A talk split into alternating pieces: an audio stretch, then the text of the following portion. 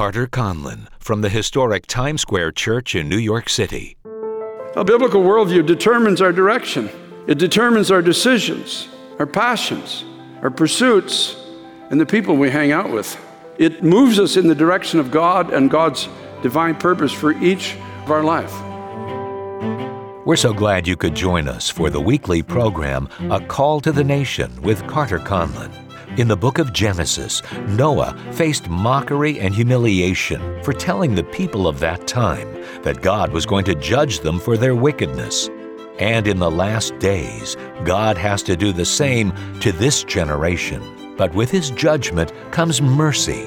And that's why you are here. You are the testimony of God's mercy, just as Noah was. Let's join Carter for more right now. Matthew chapter 24 and 25 are an answer from the mouth of Jesus Christ himself when the disciples said, Tell us, what will be the sign of your coming and what will the end of the age look like? When the world comes to an end and you, you return, what will that look like? And so there's, I would encourage you to read these two chapters at some point during this week because it is an incredible, this is true. This is a biblical worldview. No matter what anybody says about the future of the world, this is what the Son of God said. He was there in the beginning with God. He is God. He, all things were created by Him. He, he knows the future. He knows the past. He knows he, he, he made it all with His hands, and He knows how it's all going to unfold in the end. And He says something that really should catch our attention, especially in this generation, when we are witnessing now a wholesale rebellion against the Lordship of Jesus Christ in our society, in our culture, and not just here in America, but in many places throughout the world. The world is, in my opinion, launching its final assault against the Lordship of Jesus Christ. Final assault against the people of God, the testimony of God in the earth. Succumbing to the lower nature that was planted in humanity in the Garden of Eden. Remember, Satan came into the Garden of Eden and he sowed a seed in humanity through our first parents, Adam and Eve. The seed that he sowed was the thought that we can be godly without God and as God does, we in ourselves can begin to determine what is good and what is evil and what is true and what is false. That's the seed that was sown in humanity. We don't need the Word of God to govern our future and somehow to arrive at a utopian end when it's all over. We can figure this out ourselves. And we can now determine what's good and what's evil. You noticed in our generation, good is becoming evil, and evil is now becoming good. And humanity is succumbing eh, almost like in a, in a mass hysteria, I put it that way, to this lower nature that Satan himself sowed into humanity, that we don't need God, we can determine what is good and what is evil. So now we're going to go to the story of Noah. God came down to the earth and he saw that the thoughts of humankind were just wicked day to night. And there's, there's a flashpoint with God where you, you just can't cross that line that has been drawn. And the thoughts, the scripture says, of, of, humankind were continuously evil. And God said, This world as we know it is going to come to an end. Now, before doing this, he established a testimony of mercy. That's what Noah's ark was all about. It was built in a high place, very, very visible to the populace of that time. It was, it was, it was built in a place where People could pass by every day and see it. It, it was visible, it was tangible. And, and the Bible says that Noah was not just a builder, but he was a preacher of righteousness. So I, I can envision him in my mind. I don't know the exact scenario, but maybe every day he's, as the frame of the ark is being built, this, this huge boat that's being built of, of safety and provision, he's perhaps standing at the door as people take their kids on the way by to wherever it is they're going, whatever form of schooling they might have had at that time. And and warning about the justice of God and warning the society we've crossed a line and God's about to judge the world as we know it. But so very few were willing to believe him because they had adopted an alternate worldview. Matthew 24 37. Now, Jesus is talking about the end of the age and his return. As the days of Noah were, so also will the coming of the Son of Man be. For as in the days before the flood, they were eating and drinking, marrying, giving in marriage until the day that Noah entered the ark, and did not know until the flood came and took them all away. So also will the coming of the Son of Man be. They didn't know. They chose not to know. They had an alternate viewpoint. There's, there's, there's a testimony being built, there's a, there's a word being given that this world as we know it is about to end. But they said, no, in our opinion, it's going to go on for forever. And so they're, they're just planning their own futures. They're, they're, none of these things were evil that they were doing. They're eating and drinking and marrying giving in marriage, all good things. That what the, the Bible is intimating, what Jesus is saying, they're completely unaware of the day that they were living in. I hope with all my heart that you are not unaware of the day we're now living in. We are watching this incredibly rapid degeneration of not only our society, but societies throughout the world. We're watching immorality on parade. We're watching good become evil and evil become good. And, and truth, as Isaiah once said, is being trampled in the streets. And anyone who departs from this evil makes himself a prey. That's what Isaiah said. And anyone who tries to go back to truth becomes the laughing stock, or may I put it way, this way, the hater of their generation, according to this, this new revelation of truth that they had. We ask ourselves the question why is a biblical worldview so important, especially today?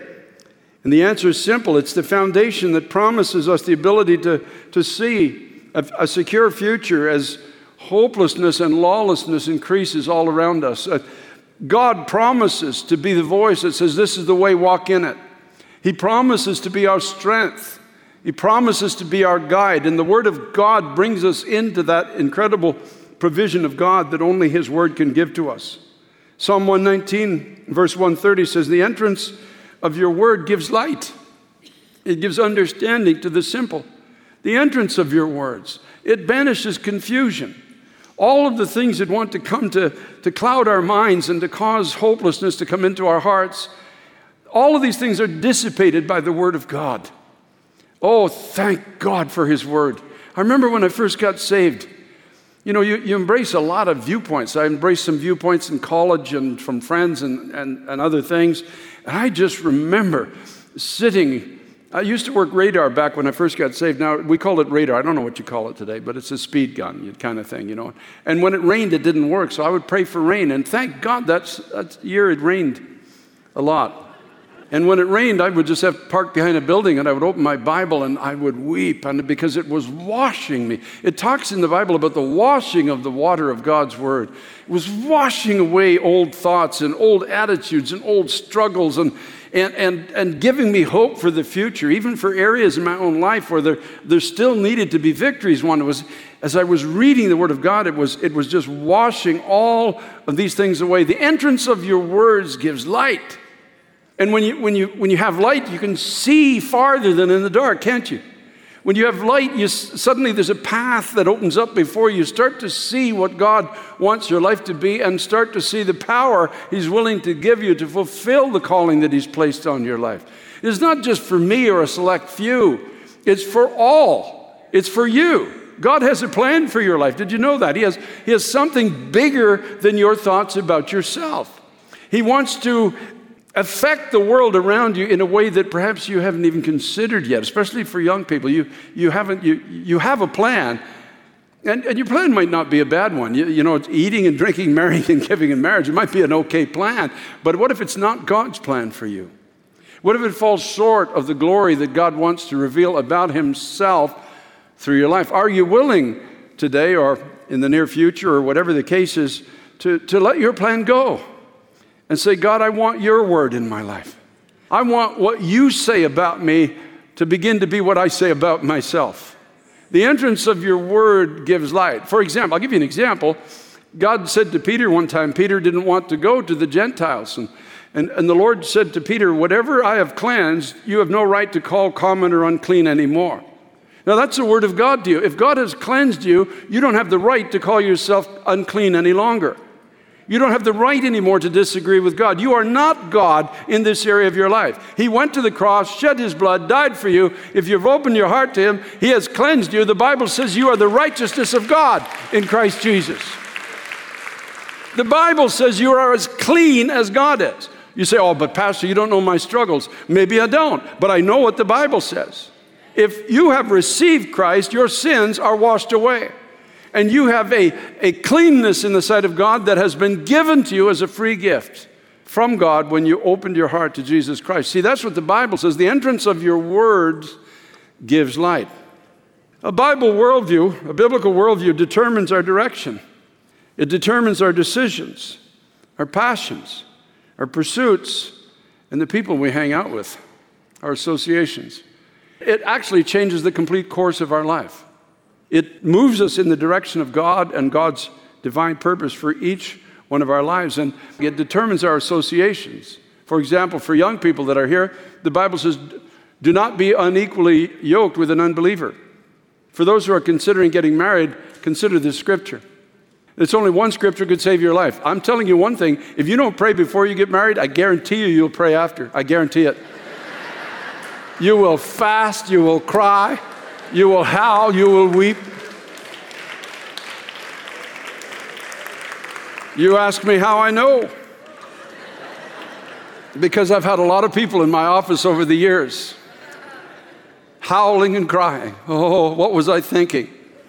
I said, Well, you were thinking everything but what God's word says, because if you had been thinking his word, you would have walked away or you would have waited. At least wait.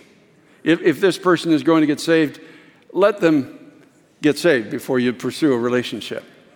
2 Timothy chapter 4 verses 1 to 4 Paul says to Timothy, I charge you therefore before God and the Lord Jesus Christ, who will judge the living and the dead at his appearing in his kingdom. Preach the word. Be ready in season and out of season. Preach the word when it's popular and preach the word when it's not. Preach the word in seasons and times when people embrace it as the word of God. Preach it in times where they consider it hate speech. Don't back away from the word of God. Nothing else can give life but the word of God. Nothing else can give direction but the word of God. Convince, rebuke, exhort with all long suffering and teaching. For the time will come when they will not endure sound doctrine but according to their own desires, because they have itching ears, they will heap up for themselves teachers, and they will turn their ears away from the truth and be turned aside to fables. Now, it doesn't mean they won't go to church, but they will not go to church to hear the Word of God. They will not want to be challenged. They will not want to be deepened. They will not want their behaviors to be brought into the light. No, they, they want to go to a place where they're told stories the word fables is muthos in the Greek, and it just means nice stories that have somewhat of a meaning, and they can even move you to tears, they can move you to applaud, but they can't change your life. They're not the Word of God. They're just entertaining stories. That's all they are, just entertainment in the house of God. And so many people today in America are just gravitating to places to be entertained. Yeah, they turn aside, but they still go to church. A glaring example of this is years ago when I was a pastor in Canada, we had a Christian school. And I became aware that two of the students in our school, a brother and sister, their mom and dad were attending a church in a nearby town under the leadership of a man that I knew to be a wolf in sheep's clothing. He had a, he had a pattern. He would, he would go into churches and he would tell everybody that it's God's will that you should be rich and happy and prosperous there's no trouble ever in the Christian life, no difficulty. And the more you give, the more you get. If you give $1,000, you're going to get 10,000 back. Okay, that's what he would preach. And then he would get everybody to give their money, and then he would take the money bag and take off. That was his MO. That's what he always did. So I had them come into my office. They sat at my desk, and, and I said to these parents, I said, listen, you've got your two kids in our school, in our high school here. And I said, you just need to know that we teach your children that what your pastor preaches on Sunday is a lie. I said, You, you need to understand that. I, I, I just don't want to be putting duplicity in these young people's lives. You know, you're at liberty to attend whatever church you want, but you have to understand that there's a, there's a problem here. And they looked at me and said, No, we're okay with them coming to your Christian school and, and hearing what you teach. And so I took the Bible and I just opened it this is what got interesting. And I read a passage of scripture. And when I read it, they looked at me and they said, Well, that's your opinion, but we believe. Now, I'd never given an opinion. Then I turned to another passage of scripture and I read it. And they said again, Well, that's your opinion, but we believe. You see, the point being, they knew what the Bible said, but had chosen an alternate worldview. It's really that it's simple, and, and the, the, delusion was obvious. And of course, their, their, their pastor, I, I, I don't use the word, he wasn't really a pastor, he's a wolf. He did what he'd always done. He took their money and took the money bag and took off. That was, that was his pattern. It was not long after that that uh, their children, they took their children out of school, probably because they were broke. For real. Because the, this wolf had taken everybody's money and left one more time. I can't talk about the season we're living in. I can't say it any better than a, an article that I came across in the Full Life Study Bible. And the article is called The Age of the Antichrist. In other words, when this Antichrist spirit more or less takes over this world. Now, it, it's going to lead to a world leader at some point. Whether the church will be here or not be here at that point, that's not for today to discuss. But the point being that this world is going to spiral down and move its hand against Jesus Christ. That's why it's called the age of Antichrist. Let me just read it to you. Both Jesus and Paul paint a dismal picture, morally, spiritually, and doctrinally, as the present age closes. Paul, in particular, stresses that the churches will be invaded by godless elements in the last days. This falling away within the church world will have two dimensions. Theological apostasy is the departure from and rejection of a part or all of the original teachings of Christ and the apostles. False leaders will offer salvation and cheap grace while ignoring Christ's demand for repentance, separation from immorality, and loyalty to God and His standards. False hopes that center on human activity and goals of self interest will become popular. Moral apostasy is the severing of one's saving relationship with Christ and returning to sin and immorality. Some leaders may proclaim right doctrine, yet abandon God's moral law and standards of righteousness, and thereby corrupt the truth and loose deception. Many churches will tolerate almost anything for the sake of numbers, money, success, and honor. The gospel of the cross, with its call to suffer, to radically renounce sin, and to sacrifice for God's kingdom and to deny oneself, will be unpopular. Both church history and the predicted falling away at the end time warn believers not to be naive about widespread corruption of the gospel. At some point in church history, rebellion against God and His Word will reach astounding proportions. The day of the Lord will bring God's wrath on those who reject His truth. The ultimate triumph of God's kingdom and His righteousness in the world, therefore, depends not on the gradual increase of the professing church's success, but on the final intervention of God when He breaks into the world with righteous judgment. Matthew chapter 24, the people were simply unaware of the day that they were living in. Again, I'm going to say it because they had embraced their own worldview. They were being warned. And when God's about to judge a society, when He's about to judge a country, when He's about to judge the world in the end times, as in Noah's day, He established a testimony of His willingness to show mercy. This testimony was a a boat, in a sense, a huge boat that was being built in a very, very visible place by a man who had to endure significant ridicule probably for decades of his life. He was building a boat in a, in a place where it hadn't, many say it had never rained. So, I mean, it would have looked ludicrous to the people. Peter the apostle said, In the last days there will be scoffers will arise, and they will say, Where is the promise of his coming? All things exist just as they have for the last 2,000 years. Why should it be believed that he's coming now more than in other times? But God sent this testimony of mercy. That's why you are here in this moment in history. That's why I am here. You are the testimony of God's mercy. You are a demonstration of this place of safety that God is building for anyone who wants to be redeemed through Jesus Christ. You are the testimony that God, by His Holy Spirit, will build in a, a very visible place, and you will have to endure the mockery of a fallen generation. Let me just put it out to you straight. You're going to be laughed at. You're going to be mocked. I can just see the people passing by in the morning, as I said earlier, with their kids on the way to school or whatever it is. And, and, and Noah is pleading with the people God's about to judge this world. We've, we've crossed the moral lines in this world. Our thoughts are continuously evil. Join with me and start building, start building your own ark of safety. This, it's a type of the Christian that starts calling out to this world. Folks, this world is under the judgment of God, and one day, one day, and, and, and it's, going to be, it's going to be over one day.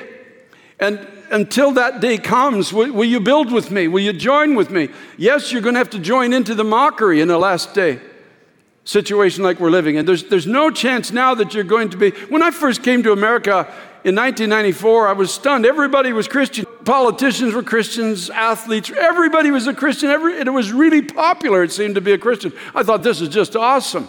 Now, in less than 30 years, you're just watching it go the other way, where now it's not popular to be a believer in Christ. You're now considered to be a hater. You're now a divider. You're now somebody that's unnecessary and unwanted, and eventually probably rejected in, in totality by a, a backslidden society. They didn't know, but God left a testimony of mercy, even though the testimony was rejected. God has you exactly where you need to be. If you're pushing a broom, that's where you need to be because the other broom pushers need to know there's a merciful God. If, if, you're, if you're at the unemployment office looking for a job, the other people there need to know that there's a purpose and a plan for their lives. You, you and I, we can't all be in the same place. Do you understand? We have to be salt scattered about through society in every place we are. So instead of, of moaning about what we don't have, we need to start saying, God, thank you that you've called me to build a testimony of your confidence in my life. Right where I am. One day you're going to know an incredible anointing of the Holy Spirit is going to come upon you because the promise of Scripture that is, is that in the last day God will pour out His Spirit upon all flesh. Your sons and daughters will prophesy. That means your sons and daughters will begin to speak in unison with what God is saying. They'll understand, they'll have a biblical worldview. The biblical worldview is not just about judgment, but it's also about mercy. It's about the cross of Jesus Christ. It's about God's willingness to forgive. It's about the empowerment of the Holy Spirit. Peter the Apostle, stepping out of the upper room, said in the book of Acts, Save yourselves from this crooked generation. What you see is the Holy Spirit of God being poured out on all people. It is promised in the last days. And the promises to you, the promises to your children, the promises to all that God will call until the day that He returns, the promises to you. Oh, hallelujah. What a glorious day to be alive. What an amazing time. If we are willing to come back to a biblical worldview, we begin to understand why we're here. Why are we being ridiculed? Why are we being mocked? Why is my, my testimony of my life uh, suddenly standing out as, as, such a contrast to what's going on around me? You, it's because God is showing His mercy through you. Because, folks, mercy always triumphs over judgment. If God, when God told Noah he was going to judge the world, he could have done it in a day, but yet he waited decades to judge the world and send a man to build a testimony of his mercy, calling that society out of their darkness and into life that was being freely offered them through a man who had heard and embraced the Word of God. They thought in Noah's day that their world could only go on forever and just get better and better. They thought perhaps with their, their own plans and their own unity that they had managed to cultivate that somehow was going to ensure this wonderful utopian future. Proverbs 11 21 talks about it says, though, though they join forces, the wicked will not go unpunished. The original King James says, though hand join in hand. So this world is going to is going to offer some kind of a unity that's going to bring about this incredible euphoric moment on planet Earth. But folks, it's not going to work. The Bible says when they say peace and safety, then sudden destruction will come upon them. That's a biblical worldview. Noah bore it all. And in the midst of it all, I can hear the pleading in him. Won't you consider, man? Won't you consider bringing your family into this place of safety? God gave me the pattern. God told me that this vessel will be lifted up above the destruction that's coming on the world of our time. Won't you come? You've been listening to Carter Conlon from Times Square Church in New York City. For more information and resources to help you in your walk in Christ, log on to tsc.nyc. That's tsc.nyc. And be sure to be with us next week for A Call to the Nation with Carter Conlon.